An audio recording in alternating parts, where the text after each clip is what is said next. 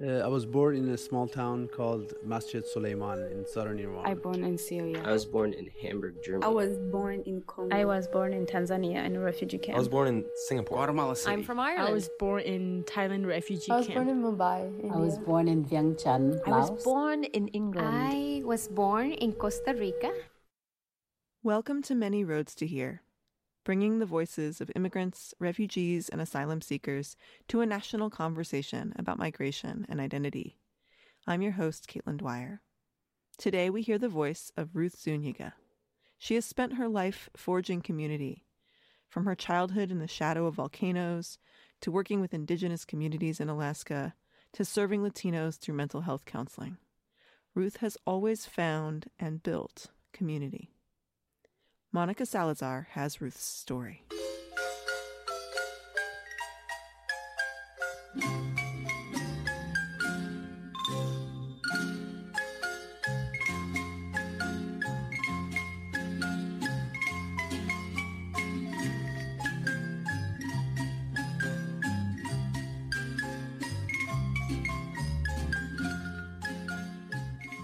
My life has been difficult, but overall it has turned out pretty good. There is we can say the universe, God, somebody has always been looking out for me. Ruth Zúñiga grew up in a TEG community. She had close relationships to God, to the people of her small Costa Rican town, and to her family. Although her relationships were multiple and intimate, they weren't always easy. I like to say that besides being the daughter of my mom and my dad, I'm the daughter of this volcano that is in front of my house. I'm from this little town. It's between three major volcanoes. It's called Aguas Claras. It means clear waters. And it's the perfect name because it rains a lot and had lots of rivers, lots of creeks.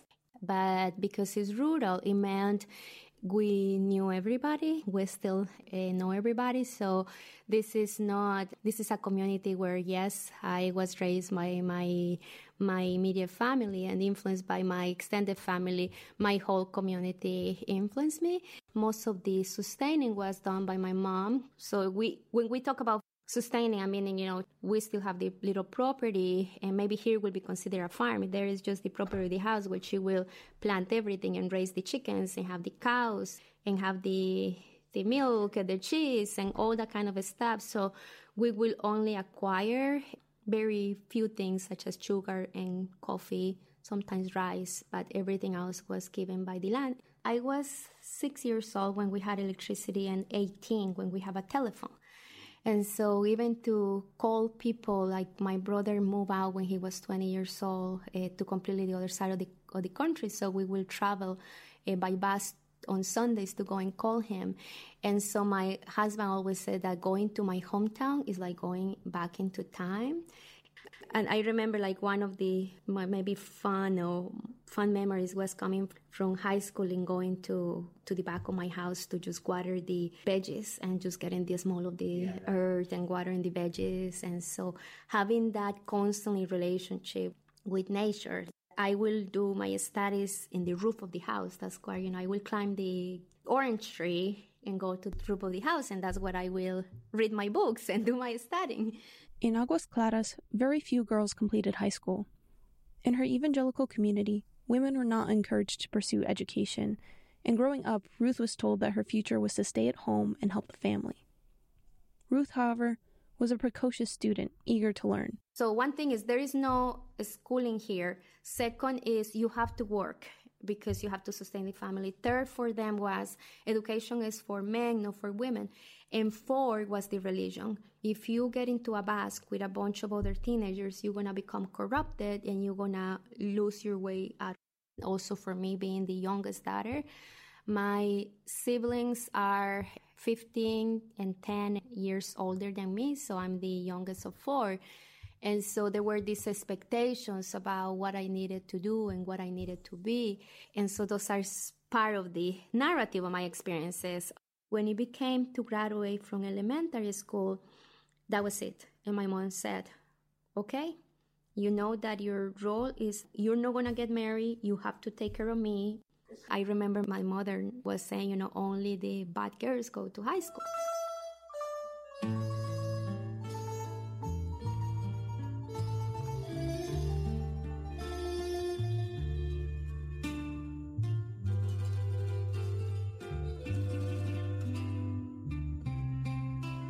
I love learning. I love being in school. I tend to be very mature. I was, as I say, very studious. I was also very religious. So many of the stuff that my mom believed and my hometown believed are things that I also believed. My brother was able to go to high school, but when my sisters graduated from elementary school, which means they were 12 years old, both of them were sent to work to sustain the family because my father was not in the picture anymore. My sisters didn't go to school.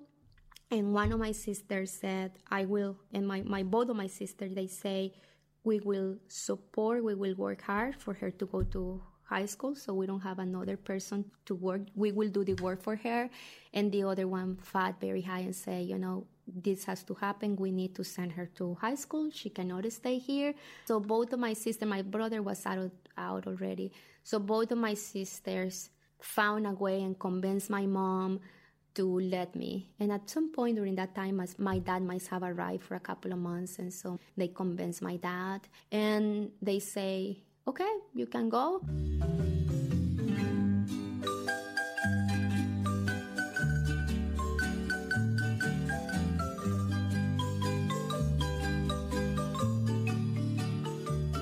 I attended high school. I started attending that way, but always feeling that if I make any mistake, I'm gonna lose this privilege. This was a privilege that was given to me, that my sisters are doing this, my mom allowed it, and any mess up that I do, this privilege is gone. So I always, even when I was a very good student, I was very well behaved, you know, a lot of times I have this guilt and this sensation of people are observing me, I have to do all of these things because otherwise I'm gonna lose this privilege. Ruth took a bus long hours on potholed dirt roads. She was one of 3 girls in her class. She loved it, and she excelled. School became a way to escape some of the discomfort of home, especially her relationship with her dad, who was in and out of prison. I will spend maybe the weekends, and instead of going to my grandparents' house, as the other cousins, we will go to jail, to prison, to visit my dad. Never faced me. I think the moments that it will face me is when my cousins will treat me different because I was the daughter of a criminal, and that's what they will say it. And so that's the only time that it faced me. He became the Robin Hood of our town. Like, you know, if somebody was in a pickle, they will work with him and he will help them by robbing somebody to the ones that have more money. Despite his crimes, Ruth's father remained a beloved figure in Aguas Claras, someone who stood up for the poor in the community. With her father in and out of prison, Ruth, her sisters, and her mother were left to fend for themselves, putting a strain on her mother's mental health. He was 12 years in prison. And we have to travel about 7 hours to get there. For the last time, the other times it was in and out, and I cannot even keep up with it. But during those 12 years, there was not a single day that my father didn't have 3 or 4 visitors from my community. And if you go to my community and you ask for my father, everybody will just open the carpet and say, if you're friends of Tito Zúñiga, that's his name, we give you anything.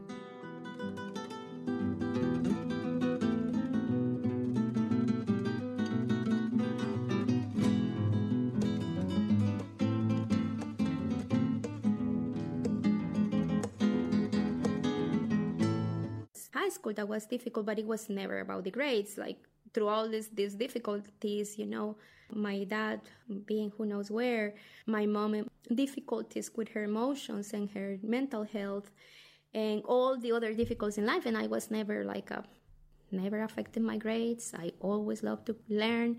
I did every competition that I could be in regards to academic stuff. A lot of times I found my comfort and on the religion, seeing my sisters having a similar outlook on life. But the most difficult part was losing my sister. Actually, she got cancer when I was 13. So that's the reason why I became emotional, because she was only 17 when she got married. And when she was 21 years old, I was 13. She got cancer. She had 2 children already. And she went to treatment and was very difficult, very, very painful, 3 years of lots of work, and I was taking care of her children. One who has cerebral palsy and the other was a little. So it was really hard going through that process of battling her cancer and having all the difficulties of separation, especially because my two sisters are who I believe gave me the emotional support that I needed. I always like to say that the best way to describe my family, my immediate family, is that we are a very faithful family. I have never had a single fight with any of my siblings. Never, like, it's very common, and never, because it just doesn't appear. And my father have done all these things to us. My mom have did a lot of stuff to us, and most likely we did a lot of stuff to them. And there has never been this sense of grudges or why, or like if my father could actually do another horrible thing, mistake, and I know that the four of us will show up wherever he is. And same thing for all of us. It's another sense of, it's kind of loyalty more than faithfulness.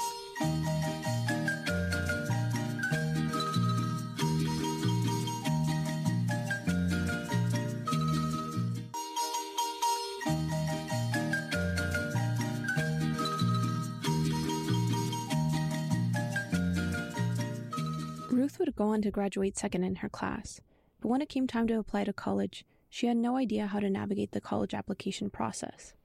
No one was there to guide her. So instead of attending a four-year college, she decided to stay on with the job that she got while in high school. She found a local college that she could attend on weekends and began studying business administration. In order to graduate from high school, I needed to do an internship in a hotel. So I did a study in a vocational high school. And through that process, leaving out my hometown, leaving my family, leaving my community, my eyes start being open, so I start realizing that many of the things that I was raised were a little bit dogmatic and not appropriate. And so I didn't know how to navigate that, so I have to remove myself from it. I didn't know what I needed to do to go into college. So I took the SAT, and I was able to get into medical school based on that. But the next thing that has to happen was like, where do you register? What do you do? None of that I knew. I didn't even know where to go.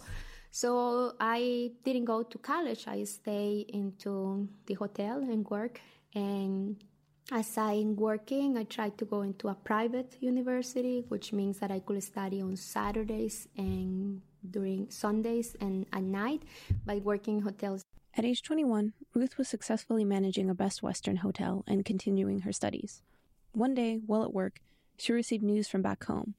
Her father was back in prison, but this time it was for murder. She knew she needed to go back home to help her mom, but she couldn't just leave her job in the city. Around the time her father went to prison, she met two Americans at the hotel who were in Costa Rica on business. They offered Ruth a good opportunity as an office manager at a new power plant near her hometown. With the job, she could help her family and continue her weekend studies. Joining her at the new job would be Andy, a Costa Rican environmental scientist. He had lived abroad in the United States and throughout South America, and came from a highly educated family. They annoyed each other right off the bat. But with time, Andy would turn out to be Ruth's husband. So the six of us have to start that day. So my husband show up, the other men show up, I was the only woman. So my husband is like, I don't understand who, according to what he says, he will actually say, I don't understand why you're hiring these women. She doesn't speak English. And we need somebody that speaks English for a power plant that is owned by Americans and produced by Americans. And when the two primary managers speak zero Spanish. And you hiring her and she doesn't speak English. Number one, she hasn't been here in 2 weeks. And these other applicants have all these degrees. She has no degrees. Why you're hiring her? And I say, because they know me and I know them and we have a relationship and they know that they could wait for me or they can hire and get at somebody that is super qualified, but they don't know that person. And they know that what I can produce. And I think they have some sense of gratitude.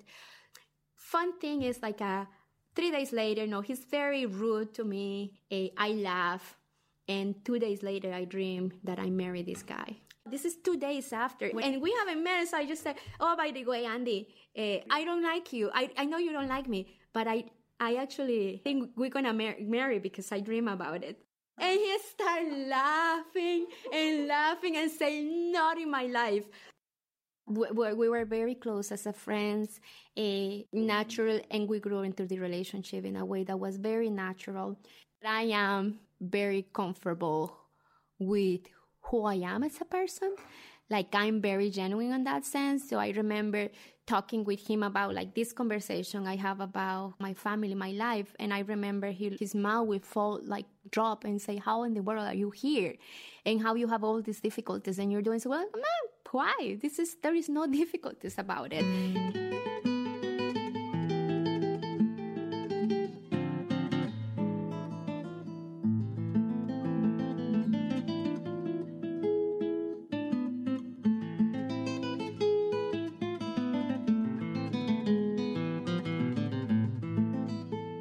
And so the family didn't accept him as a boyfriend because he was not Christian.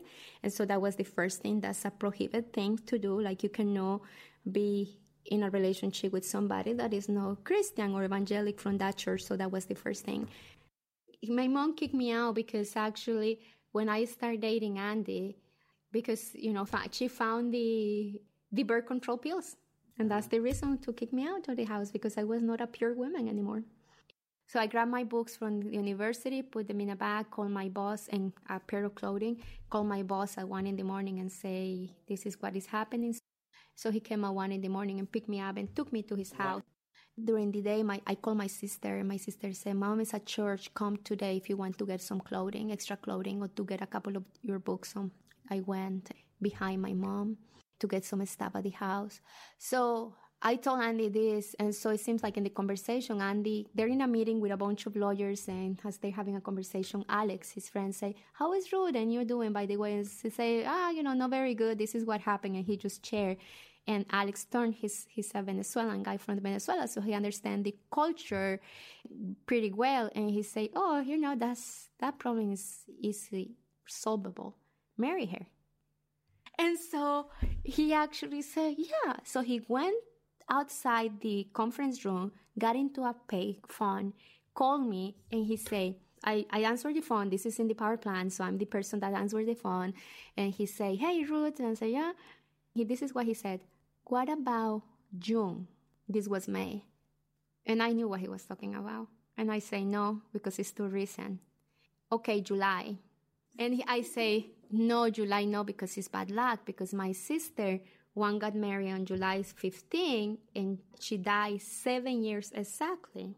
My life is just interesting. 7 years exactly. And my other sister got married on July 15, and 7 years exactly her husband left her with 2 children. So I said, no way, not July. And he said, August. I say, okay, August. We have 2 months to plan this and get married.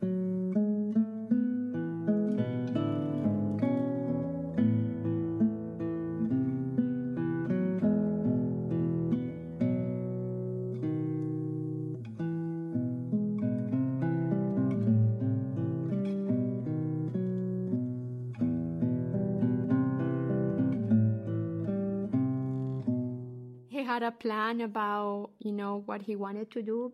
He wanted to study. I remember he said he was going for a PhD. I was like, what is that? So as we got married, he actually was applying to universities, and he was accepted in UCLA and the University of Idaho. And he actually said, no, we're going to University of Idaho. And I say, why? He said, because UCLA is too much. It will be too much for you. It's going to be hard enough for you to move out of the country. We're not going to put you in a city. You have never lived in a city. And so he applied for his PhD program. And that time I finished my bachelor's degree. I worked a little bit as a psychologist. And so the coming to the U.S. was difficult, like for many immigrants, was very difficult. First, there were some moments of resentment. Why could I do that? We did this. I want to stay here. But there were other moments of, wow. What is harder to navigate here, though, is the individualistic portions of everyday life. I think people have we have seen it. Like, people come and support us in ways that we never imagined. But I definitely miss the sense of more of the cultural stuff of, I wish that I could just go into my neighbor and open the door, like in the same way that I do in Costa Rica. Ruth tried to sit in on some psychology classes, but English frustrated her. She needed to learn the language. She couldn't afford a tutor, but she found Phyllis, a kind ESOL teacher who agreed to teach Ruth English twice a week in exchange for lunch. She learned quickly, but still felt very isolated. She and Andy lived in the dorms, saving money. Ruth worked as a resident assistant for 2 years while she earned her master's degree in counseling. When she finished, she knew she wanted more. I was longing for continuous studying, but I didn't know what to do. And I looked for programs and same thing, how, they're just going to cover so much, and we are immigrants and we're not even green card holders. We just have visas attached to universities, and so it's not like you can do so much about it. And through that process, I found that there's this amazing PhD program in Alaska that was focused on rural and indigenous psychology with emphasis, clinical and community psychology with emphasis in rural and indigenous people. And as I just seeing that, I just saying, this is totally me. I was the only Latino psychology in Alaska, only bilingual person. There was another master degree person in Alaska that spoke Spanish, but I was the only one. And I love it. I love working with my community. So I have this group of women, older adults, Latinos, with a lot of experiences of trauma. Many of them refugees as well, Latino refugees, many of them from Dominican Republic, some of them coming all the way from Trujillo era, so they're very older adults. And so a lot of trauma in that sense. I was able to use my indigenous trainings because the culture working from healing from a perspective that is not Western oriented, that is no Western models oriented, but thinking about other ways of healing and how do I incorporate and work in psychology, which is such a scientific Western oriented models in ways that work for the community. And I also had the conversation when the patients were saying, Doctora, what can you do to bring us more people like you? How do I gonna do this work in a way that is not only me? How can I focus in to bring in some students? But it was going to be really difficult because there were not many Spanish-speaking people. Like I had no other peers or anybody else. Then an opportunity arose for Ruth to train more culturally specific psychologists like herself. One of Ruth's mentors had recently moved to Pacific University in Oregon. She told Ruth about their Latino psychology emphasis program. Those days she called me and say, Ruth, I don't know if you're ever interested in living in Alaska, but this position is perfect for you, but you are the perfect person for this position. And was the director of a Latino psychology emphasis program. When I received that message, I'm like, this is the answer. I'm getting off the bus to go to focus on training students to send them to here. It's not going to be only me, but I'm just going to focus on training more people to be able to do the work that I cannot do by myself. And so more people can be part of this larger community or serving the community. Andy was also able to find a position at Pacific University. The two of them moved to Oregon, where she began leading the next generation of culturally specific psychologists. I never thought about being a professor because I didn't want it to be in the constraints of academia. Service is my passion, and that's what I wanted to do.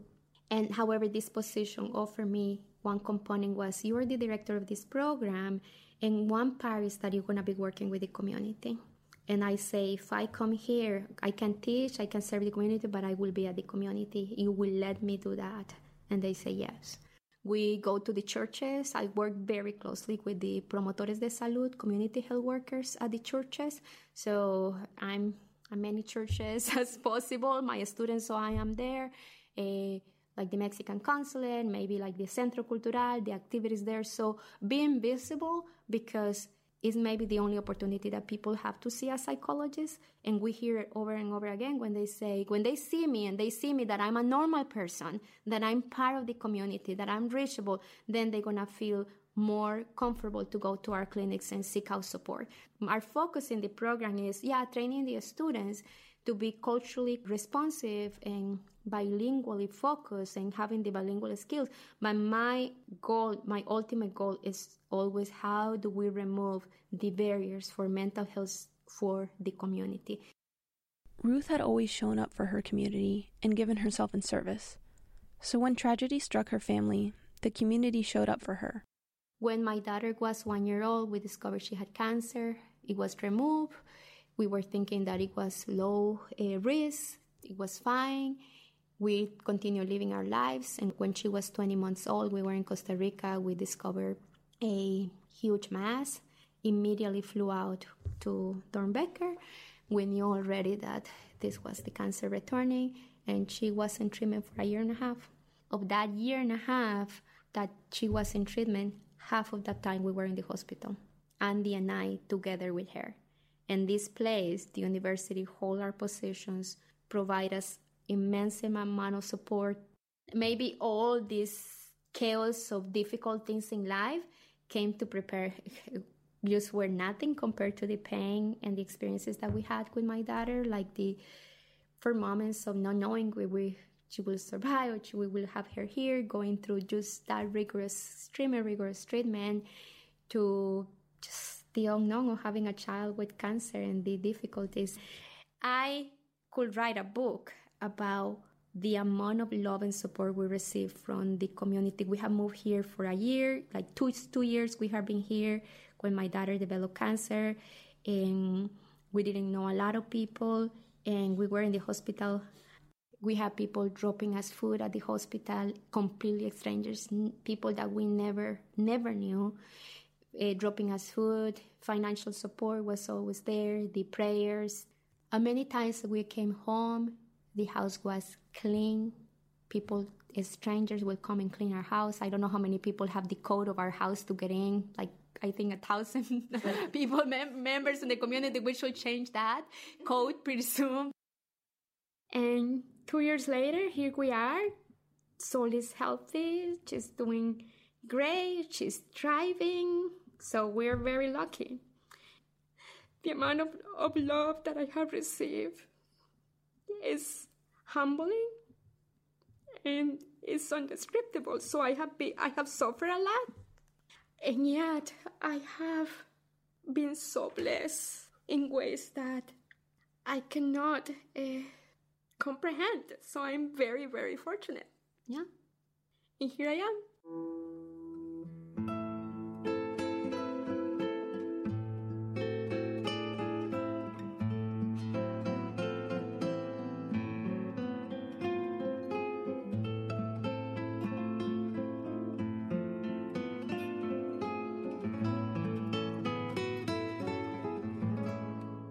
The support and the love that I receive in the community in Costa Rica, yes, there were some negative stuff and some culty, but the essence is that the community was always there for me. When I go, similar with my father, it's like how craziness, but the community is really there. When I go, the community, even with their craziness of seeing things and their dogmatic ways of seeing, they're still there. I have changed the way of being. It has been a journey. I'm very spiritual now, in religious, yes, and it has helped me in some ways to cope with other challenges during the last years, but I have to redefine my relationship with God and who was God was, because there was also a lot of pain in regards to religion.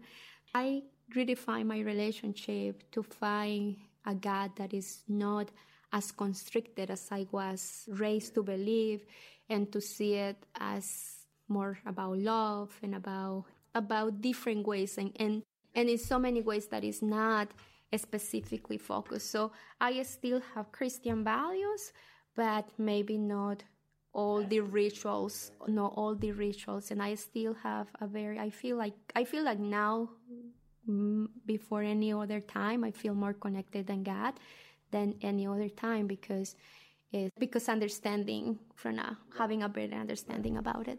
My life has been difficult, but overall it has turned out pretty good. There is we can say the universe, God, somebody has always been looking out for me. And I think this upbringing that I had, or living every moment at a time and focusing on this, has helped me, because that's what I do now. I just live and enjoy every moment with them, Andy, her and I.